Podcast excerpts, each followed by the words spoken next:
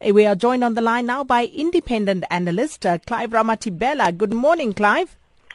Top of the morning, Zimbabwe, You know, this Saturday game is going to be exciting. I want to see Jerry Lex of Thunder.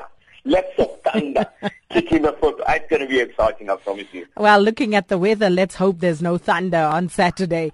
But uh, getting back to um, uh, issues uh, economics related, now Asian uh, market stocks uh, have gone up, and this is the Japanese mm. stocks uh, seemingly looking very strong at the moment, Clive.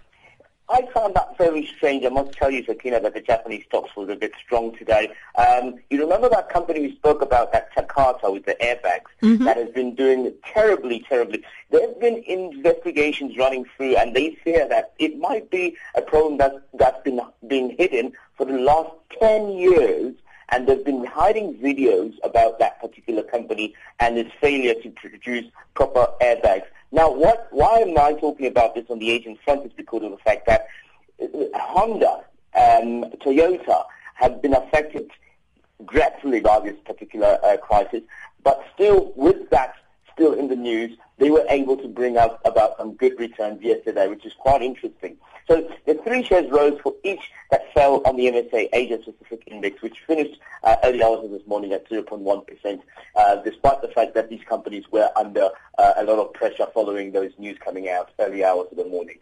Well, you like this, one of your favorite subjects, Abenomics. And I see Abenomics lost ground on five economic fronts yesterday. Uh, this guy, I don't understand really. I, you know, this person, this Shinzi, Shin, Shinzo Abe, you know they're meeting with uh, that uh, uh, good-looking man, Mr. Xi, uh, from China, and they were talking about reforms and how they're going to build relationships going forward. Remember, the APEC is taking place currently as we speak. Uh, Barack Obama also arrived there, and he looked very slim, slick in a burgundy, burgundy Chinese suit. I couldn't believe it. And it's not nice, Mr. Obama, for a black man to be wearing suits like that. But anyway, um, economic eclipse was the first one that he failed upon over the last five years, that Shinzo Abe. The second one he failed is China outguns Japan. They couldn't do that completely because China does still have a lot of uh, yuan against the, the Japanese uh, uh, yen. And then the third one, Sakina, is Japanese needs China more than China needs Japanese less. And so because of the border fighting that's been taking place, this has not taken completely, uh, uh, uh, not been taken seriously, and so these tensions continue to create a problem for, the, for both, both, both countries. Fourth one, investment shifts to move more uh, FDI towards Japan, and then obviously tourists uh, having a fair share of tourists. China hasn't done as greatly as Japan has. And so these will be put on the table as well as they discuss the economics way of making sure that these things, these five sectors are looked after. And Clive, I see concern has been raised as Eurobond is issued in Africa. Mm, it's expensive, Sakina, and that's the problem. Just to help the listeners understand what Eurobonds are, with countries like um, uh, Africa, that, that, start from a flat base on the African continent need money, obviously, for infrastructure development and so forth and so on. So what they do is they, they get these Eurobonds and they, they're long-term bonds that you have to pay very, uh, you take very long to pay.